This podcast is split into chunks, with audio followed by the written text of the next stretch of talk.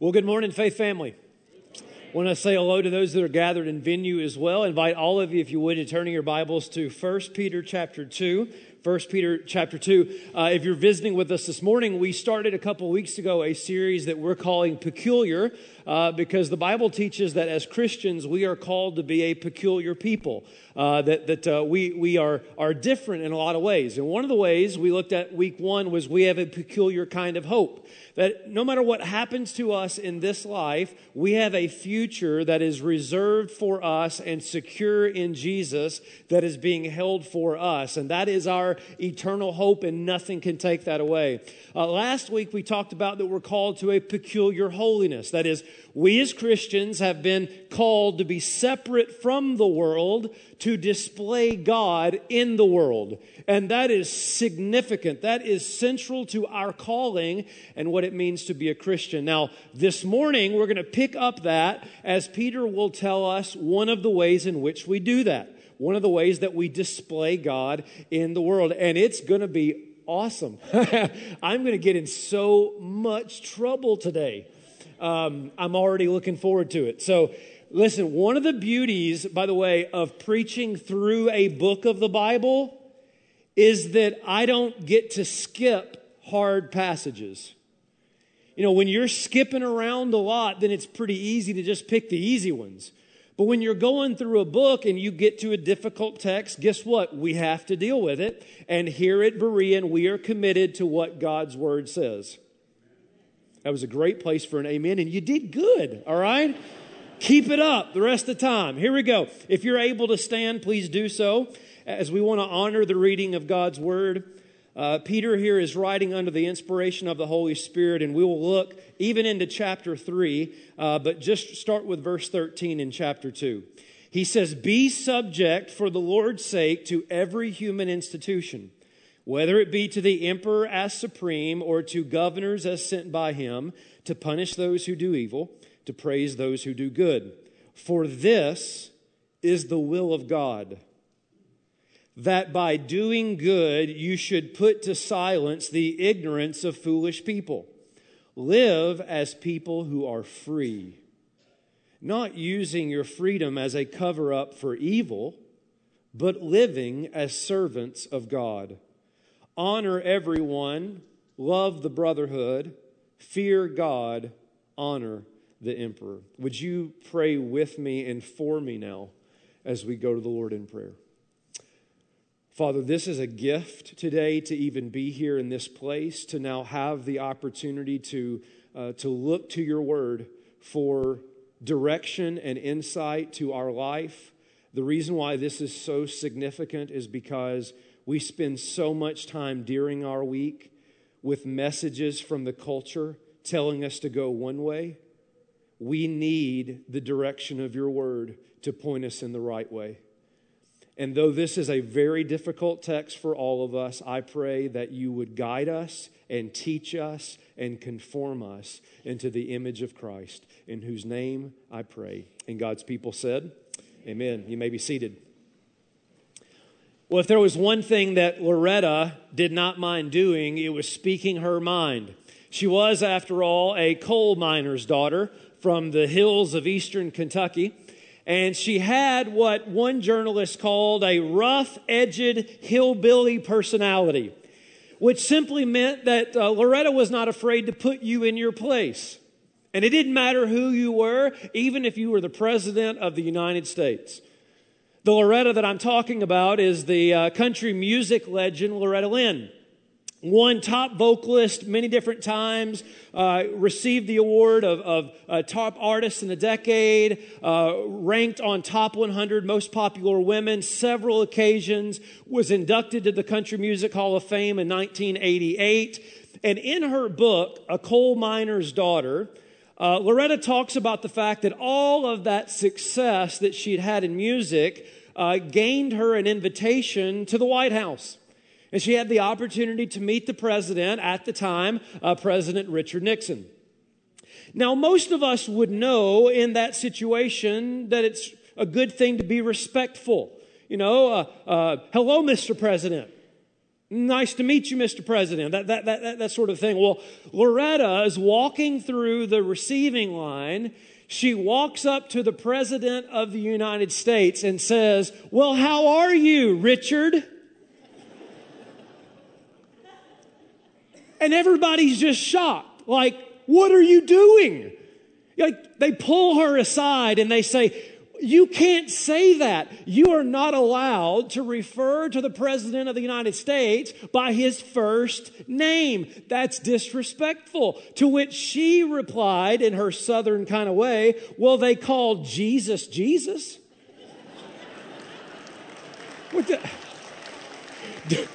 Don't clap for that, right? She's, they're just like, What? They just shook their heads like, You don't get it. You see, most of us know that that's not how you respond to the president, at least for a first greeting. But you know, when I heard that story, what struck me wasn't what she said or what she didn't say. What struck me was how unaware she was at what she was doing. And it reminded me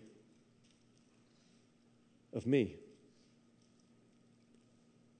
I wonder how many of us, as followers of Jesus Christ, daily are unaware, disconnected, and completely oblivious to our disrespect to the God ordained authorities in our life.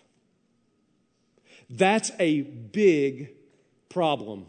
That is a God problem. That is a gospel issue, and it is exactly what Peter is dealing with in 1 Peter chapter 2. Look at verse 13 again. He says, Be subject for the Lord's sake to every human institution, that is human authority. Now, that phrase in the ESV, be subject, it's the Greek word for submit. Now, let's be honest, because it's good to be honest at church. That's a verse we'd love to rip out of our Bibles.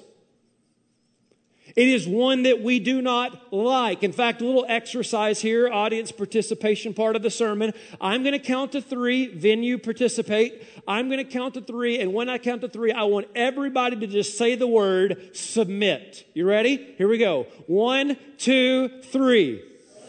It makes you nauseous, doesn't it?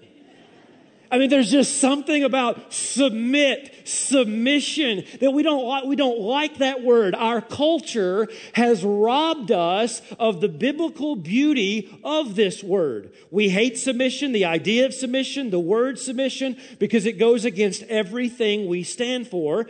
And as we look around in everyday life, we see all kinds of examples where people refuse to submit. For instance, some of you have pets that will not obey what you tell them to do. Get in your bed. Get in your bed. Ozzy, you get in your bed. Get in your bed. Uh, no. You get in your bed. you get in your bed. right. I don't, I don't know what it is about that bed. That dog doesn't want in it. But we see others examples of this, like we ignore traffic laws or violent protest in the street. We see rebellion often glorified in all kinds of movies. We see it taking place in the classroom. We refuse to turn off our electronic devices. I almost said uh, we refuse to get off the plane when we're asked to, but I thought too soon. Too soon. Give that one about a year before we come back to that, all right? Or if you are a parent, at some point you have seen this look. and what I want to tell you today is that's every single one of us. We hate submission. We don't want to be subject to anything. And the reason that's the case are three. Number one is because we are descendants of Adam. We are in the situation that we are in because of a lack of submission, The Bible says in the beginning, God tells Adam and Eve, You can eat of all this, you just can't eat of that. And Adam and Eve basically say, I got news for you, God. We'll do what we want to do. We will not submit to your ways. We are born rebels. We are born rebels. Add to that, number two, that we're Americans, which I'm thankful for, but our nation was established on rebellion from tyranny, which is perfectly fine. I'm just simply saying that in our DNA, in our bones, in our mentality is this idea you got to stand up, not submit. And then add to that, thirdly, we have the First Amendment, which I cherish and love and am deeply grateful for. But we're so convinced of, I can say anything I want to say whenever I want to say it. And sometimes it might be best to not say anything at all. Preach, preacher. All right? My point is internally, our war with sin, and externally, our environment tells us everything but what the Word of God tells us here. I am swimming against the stream today. Ain't nobody going to buy this CD. Nobody's going to watch it online because nobody wants to hear this message. And yet it is central to the calling of a Christian. Why? Two words worship, witness. Worship and witness. Let me show you it in the text. You're not taking my word for it. Submission has to do with worship. Look back at verse 13. Be subject for the, say it with me, the Lord's sake. Whose sake? Whose sake? So, not your sake, not your boss's sake, not the teacher's sake, not a president's sake, for the Lord's sake. Submission is fundamentally an act of worship to God. Number two, not just worship, but witness. Go back to verse 11. Beloved, I urge you, as sojourners and exiles, to abstain from the passions of the flesh, which wage war against your soul. Keep your conduct among the Gentiles, that is, the unbelievers, honorable. Be honorable. Why? So that when they speak against you as evildoers, they may see your good deeds and glorify God on the day of visitation. In other words, uh, Peter is very clear here that how you live, and he comes right out of that with the command of submission, has everything to do with your witness in the world. Don't be giving human authority an opportunity to say, yep, Jesus doesn't make a difference because you're just like everybody else. No, we are peculiar.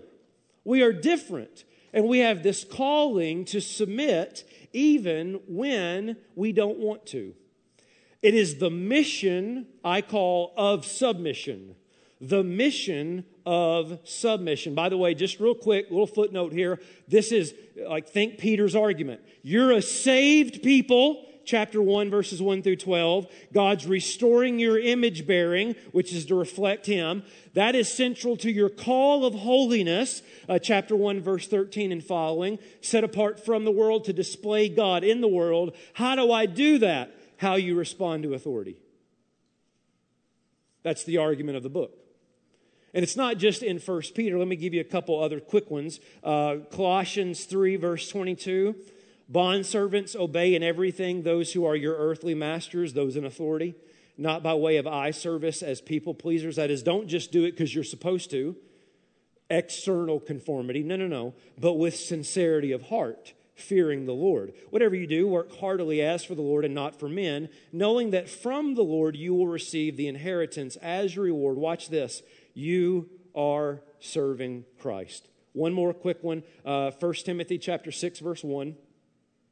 Let all of you who are under a yoke as bondservants regard their own masters, those in authority, as worthy of all honor, so that, purpose statement, the name of God and the teaching may not be reviled. This is your command. This is your calling in the world, a calling to submission. Now, Peter will move from that command and give us four specific context in which we are to live this out. Now, uh, the, the word every human institution means all of them.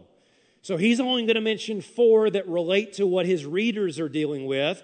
But just because yours isn't mentioned here doesn't mean it doesn't apply. But what are those four? The first one is uh, political authority. Political authority. Look at chapter th- uh, verse chapter two, verse thirteen. Peter starts giving examples. Whether it be to the emperor as supreme, that's the highest authority, or to governors as sent by him, that's lower authorities to punish those who do evil and to praise those who do good. For this is the will of God, that by doing good you should put to silence the ignorance of foolish people. Peter does what they tell every preacher not to do he brings up politics. Because your response to political authority has everything to do with Jesus. And keep in mind the context in which Peter is writing this letter. I told you on week one, uh, Nero is likely the emperor. Uh, he becomes emperor in 54 AD. By five years into his reign, 59 AD, he has killed all of his political enemies. He has killed his mom. He's killed his wife. And he is burning Christians. In fact, Peter, the author of this letter, and Paul too, by the way, they will be killed at the order of Nero. Do you get what I'm saying? Peter is saying, be honorable and respectful to the very authority that's going to kill him. And you thought Washington politics was nasty. This is the political climate in which Peter is writing.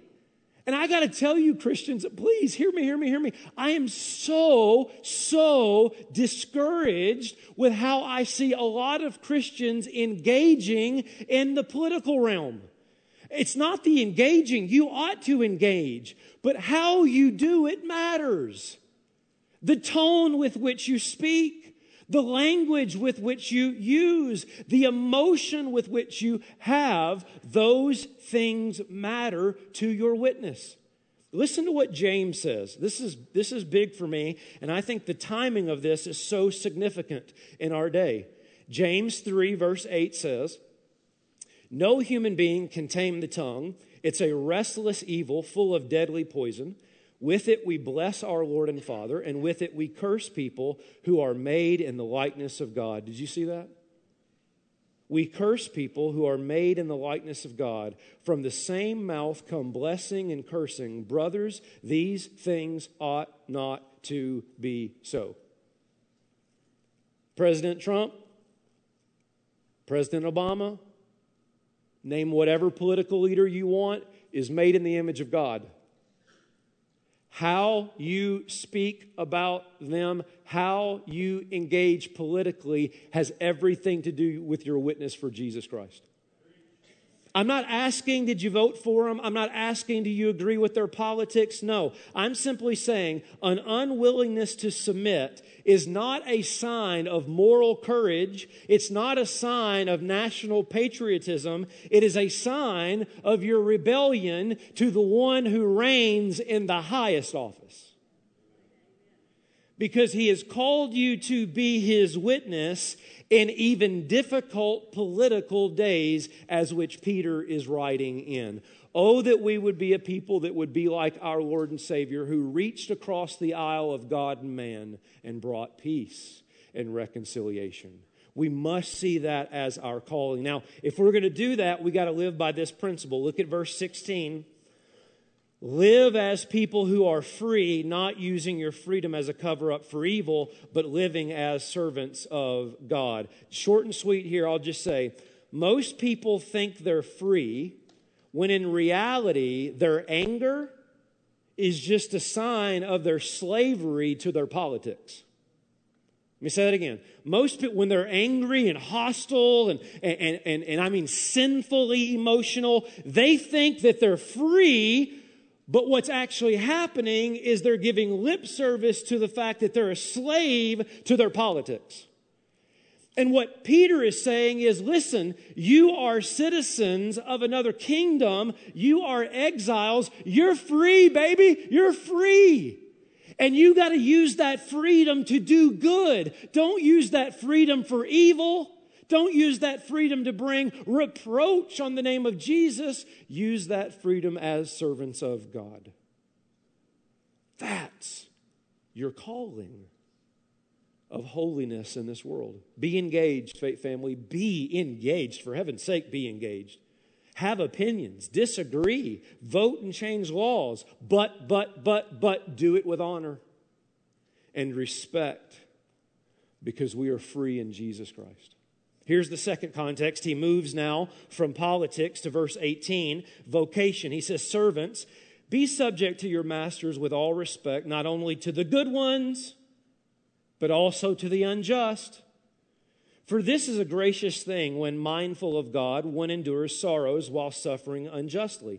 What credit is it if, when you sin, that is, you rise up and you rebel and fight back, and you're beaten for it, that you endure? But if, when you do good and suffer for it, you endure, this is a gracious thing in the sight of God. So Peter moves here from authority in the political realm to now authority in the workplace. Remember when people used to say boss when they were describing something that was really cool? Like, those shoulder pads are really boss, man. Look at that perm. That perm is so boss. It's what made me want to become a boss. And I looked so good in the perm and shoulder pads. But now boss is just slang for jerk in charge. All right, don't amen that, all right? Don't amen that. Especially Pastor Terry. Anyways, uh, one of the most difficult contexts in life is relating to a boss or workplace type authority. And by the way, a little context here quickly. Uh, in Peter's day, historically, a lot of times Christians would not be hired uh, by the Romans uh, because they were Christians. And if they were hired, they were special objects of mistreatment because they were Christians. In other words, Peter's writing to very hostile work environments. The application for us today is simply how we relate to authority at our jobs. Now, listen, some of you, I've had people come up to me today, came up to me last night after our service and said, You don't know how much I needed this. Because right now, one of the biggest tensions in your life is your job. It's who you work for. It's who you work with. If they're in the room, don't point. But that's one of your big sources of tension. Here's my question to you, everybody right here, venue, you too. Are you going to gossip? Are you going to grumble? Are you going to call that coworker over in the corner and be like, "Can you believe she made us do? Can you believe the new policies? Is that how you're going to respond?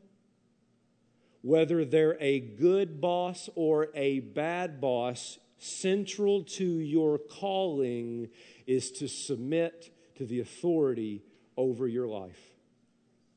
Peter then moves to a third context. If I'm not in trouble yet, I will be now because now he moves into the family in chapter 3 and verse 1. Look at it. Likewise, wives, be subject to your own husbands, so that, there's the purpose clause, even if some do not obey the word, they may be won without a word. That is actually a play on words in the Greek. He's not obeying the word, so you win him without words. How? By the conduct of their wives when they see your respectful and pure conduct, same theme, do not let your adorning be external, the braiding of hair, putting on of gold jewelry, clothing that you wear, but let your adorning be the hidden person of the heart with the imperishable beauty of a gentle and quiet spirit, which in God's sight is a precious thing. You're not going to win him by just being physically beautiful. You're going to win him by the beauty of godliness. Now, listen, cultural context here. In Peter's day, oftentimes marriages were arranged. Some of you dads might wish you could still do that today, all right? But in those days, you didn't always have a say in who you'd be married to. Now, listen, wives, it was not uncommon for them to be married to somebody that either A, they didn't want to be married to, or B, was not a believer. Now, most scholars think that's what Peter's referring to, but it really doesn't matter. I need you listening. Peter's point is simply this Wives, if you find yourself married to someone who is not the perfect husband, it doesn't change your calling. We're not talking about abuse or anything like that. We're simply saying that there are times he will not be the husband he's supposed to be. Amen? I didn't think so. Like, I'm not aiming in that one. Getting in trouble. Just keep preaching, preacher, right? Uh, when he's not who he's supposed to be, it doesn't change your calling. In the same way, if the political climate's not ideal, if the vocational climate's not ideal, or if the marriage climate's not ideal, you still have a calling, Christian. And that is to recognize the God ordained roles in the home. And some of you are like, quit picking on us and pick on the guys. All right, verse 7. Likewise, husbands, live with your wives in an understanding way. The Greek is the idea of a knowledgeable way. I think that means knowledgeable of your calling. And here's why showing honor to the woman as the weaker vessel. Don't get mad, right? Don't get mad. Don't get mad. You say, weaker vessel? I can beat my husband up. What are you talking about, right? Now, now, some scholars do think that that means, generally speaking, uh, guys are stronger than women. Generally speaking, certainly that's not the case in every situation. And so some people read into this physical weaker. I don't think that's what Peter has in mind. I think the context is this follow me, follow me, see if this makes sense. You live with her in a knowledgeable way that is of your calling so that you don't take advantage of her calling, which is submission. In other words, she's been asked to submit. Don't you dare take advantage of that. You honor her. You care for her. You love her. You treat her role as equally valuable to yours. Because Peter will even say, She's an heir with you of the grace of life. Hey, buddy, this doesn't in any way make her less equal. You are both equal before God. So you do your role, she does her role, and it's a beautiful thing. That's what he's calling them to. Now, in saying that, I'm swimming against the stream. That noise you hear is my inbox filling up this week, all right? I'll spend my whole week reading emails. I'm just kidding. I hope. Um, listen, I need you to hear. I need you to hear your pastor uh, because because because I'm disturbed about the tone of political engagement often by Christians. Here's another thing that I'm deeply, deeply troubled by, and I know I'm going to look like a, a dinosaur here, but I'm convinced that our culture has robbed us of the beauty of equality in diversity. We have let our culture rob us of the beauty of equality in diversity. Here's why. Because different roles, though equal, is grounded in the triune image of God. Submission does not mean inequality at all. In fact, if you say, that's why I'm so tired of the culture taking this word away. It's a beautiful biblical word because Jesus submits himself to the Father. So if you say submission means I'm not equal, you're saying Jesus isn't God. That's called heresy. Jesus takes on a different role to honor his Father, and the Father bestows on the Son a name that is above every name, that at the name of Jesus every knee would bow and every tongue confess that Jesus Christ is Lord. You got the Father who's given glory to the Son in his role. You got the Son who's given glory to the Father in his role. Listen, when you forsake God's design for the home and the family, you you think you're getting liberty, but what you're forsaking is the beauty of the God, triune God that has created us. It has everything to do with imaging Him. Thank you, brother. Oh, please, please, please see the beauty of this. and understand that so much of, of, of our resistance is cultural, not biblical. Because God has created a beautiful, beautiful, beautiful thing to image. How is the world going to see the Trinity? They're going to see the Trinity through submission and love. And He's called us as Christians, even when our marriages are difficult, to remember that calling because it has everything to do with our witness. Here's the fourth context is spiritual authority. I'm not going to say much here because we'll come back to it in chapter 5, but you see it in verse 8, chapter 3. Finally, all of you, so now he's talking to his readers, talking to Christians, have unity of mind, sympathy, brotherly love, a tender heart, and a humble mind. He's addressing how Christians act towards one another. Are you following the flow of the text? Right? I'm not here to play patty cake with you. I'm here to tell you this is what God's word says. And what God's word says is when things are not right politically, things are not right vocationally, things are not right in the family relationships, or you're not agreeing one another as Christians, you are to walk in humility and love and compassion, respecting one another. Everybody, right here, venue, I need you here too. The true test of a church is not how good their sermons are or the music is, it's how they speak to one another. It's the tone of town hall meetings and conversations in the hallway. Because if we don't get this right here, how in the world are we going to get it right out there? It doesn't mean we're going to agree with each other on everything. Of course we won't. But it does mean we must be respectful in all things, for they will know us by our love even when things are not right in your relationships with other Christians, your mission is submission. So I'll summarize the whole text by just simply saying this. If you find yourself in a situation that's not ideal, politically, you're under Nero, vocationally, you've got a bad boss, family, you got a difficult spouse, or spiritually, you're not walking in unity, see your mission as submission. See your mission as submission. Now, I know this raises a lot of questions, and I planned on it. Uh, and so I tried to think here's what people are going to ask me. So let's just take a moment and be practical and answer five questions that people will push back on uh, quickly. Number one is this Why should I submit to an ungodly authority? Why should I submit to an ungodly authority? I think we've answered that in the text, which is this. What were the two words? Say it with me worship and witness. That's the answer.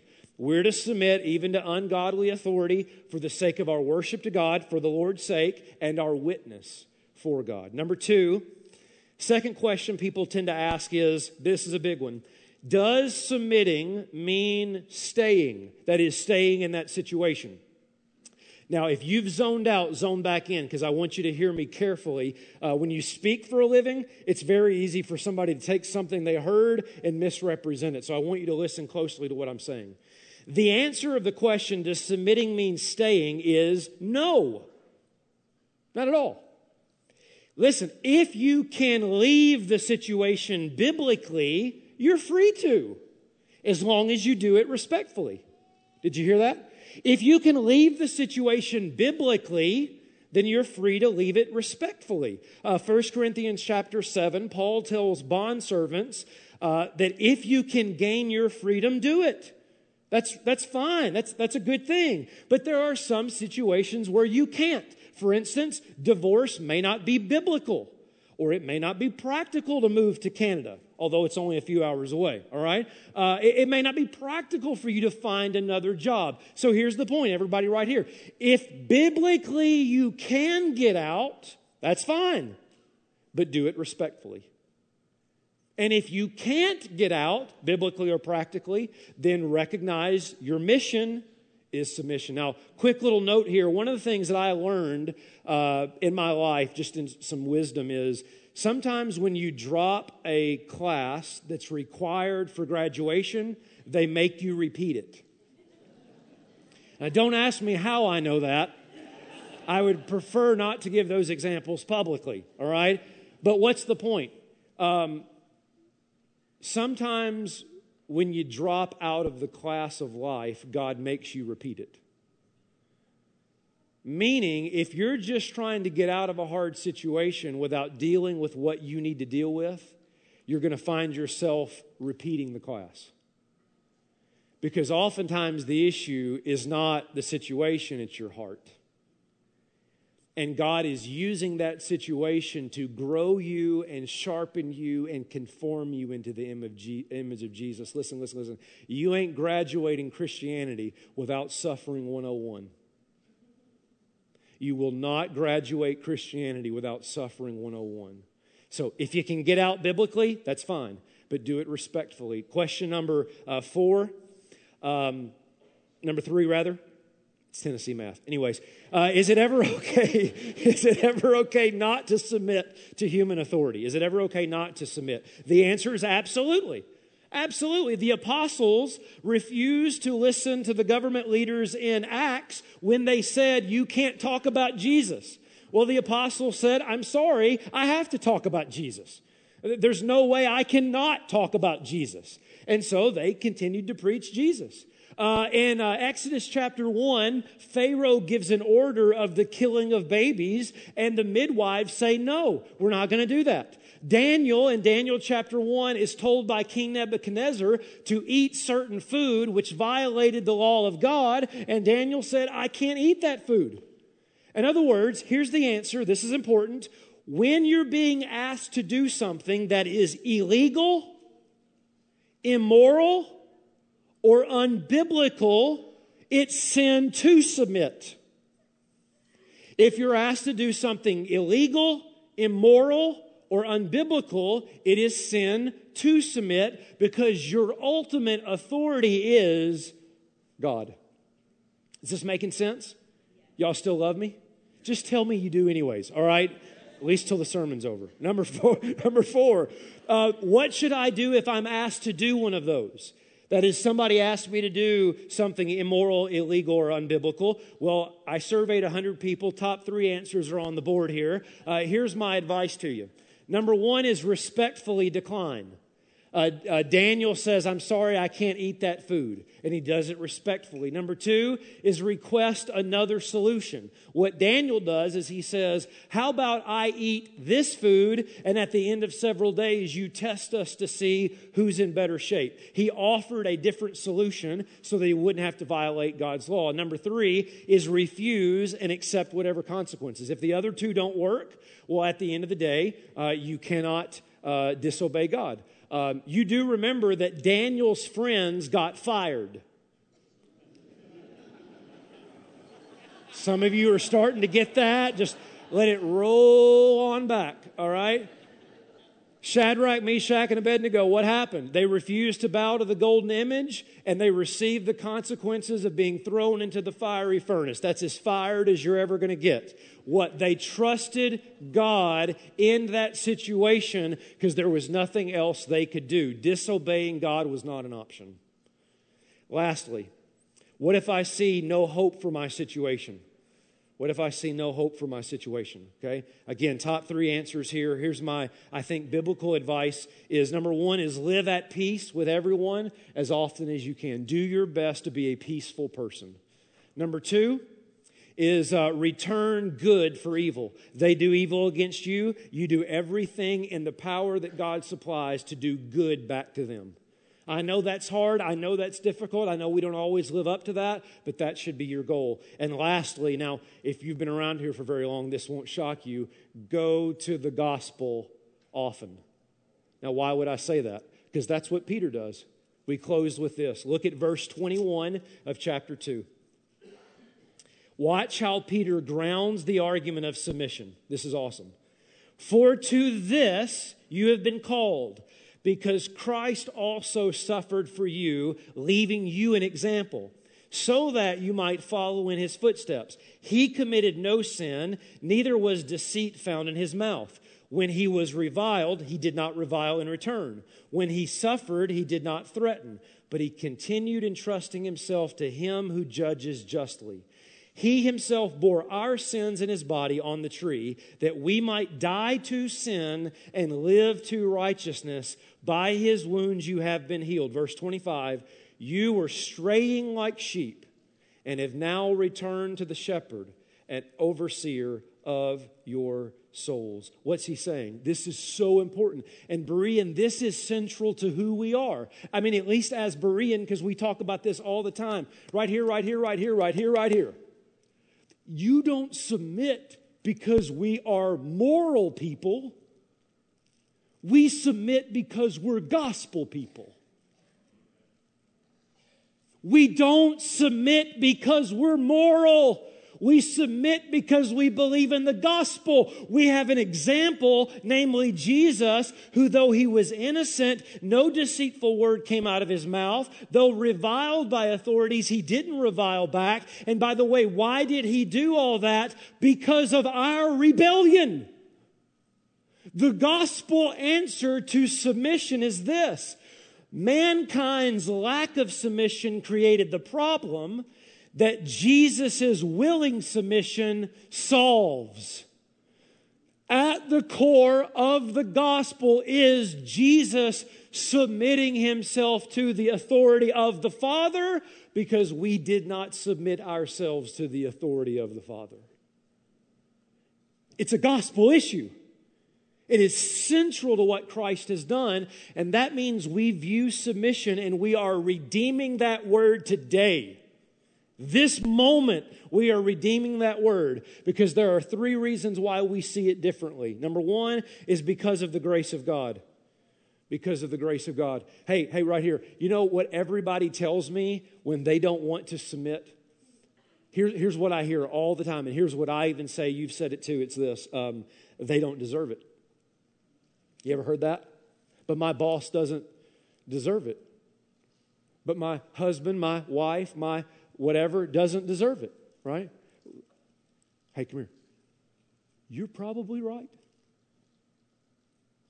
But here's what I know is absolutely right you don't deserve salvation. So, when is the last time a Christian started behaving based on whether or not one deserves it?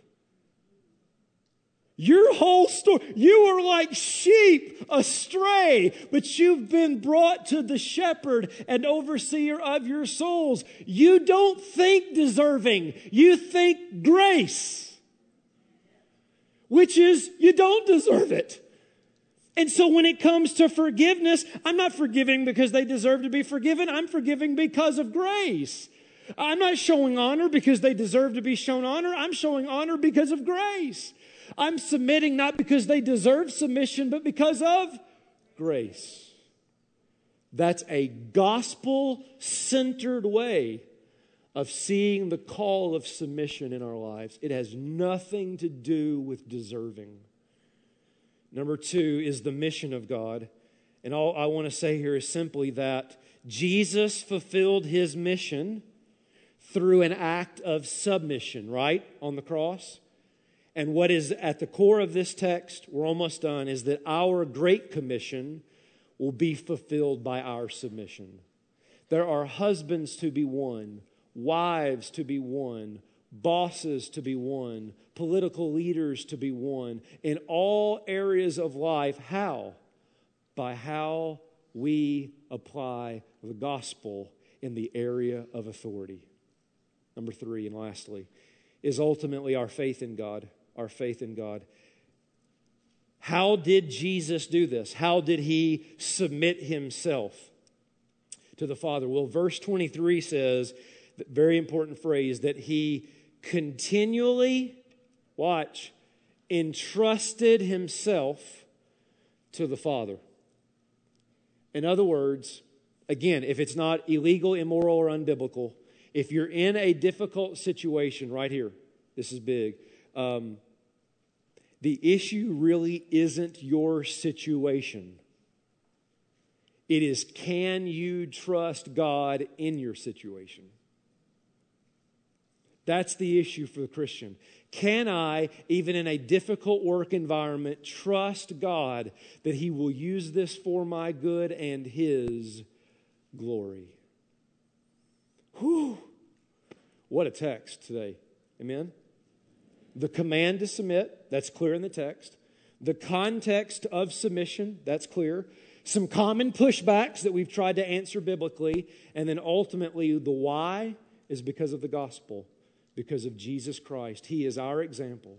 And so today, my campaign, what I am pleading for us, I can't uh, speak for every other church and people of God out there gathering today, but I can speak for this one. My hope is that we will be a people that are not like Loretta Lynn and so many others in our culture that live with an unawareness, just oblivious to the authority that God has put in your life.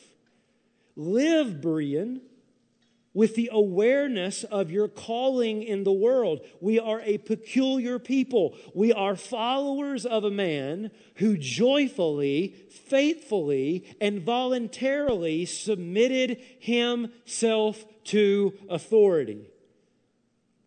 And so we follow his lead. Not because we enjoy it, but because we enjoy him. We submit because we call Jesus Jesus. Let's pray.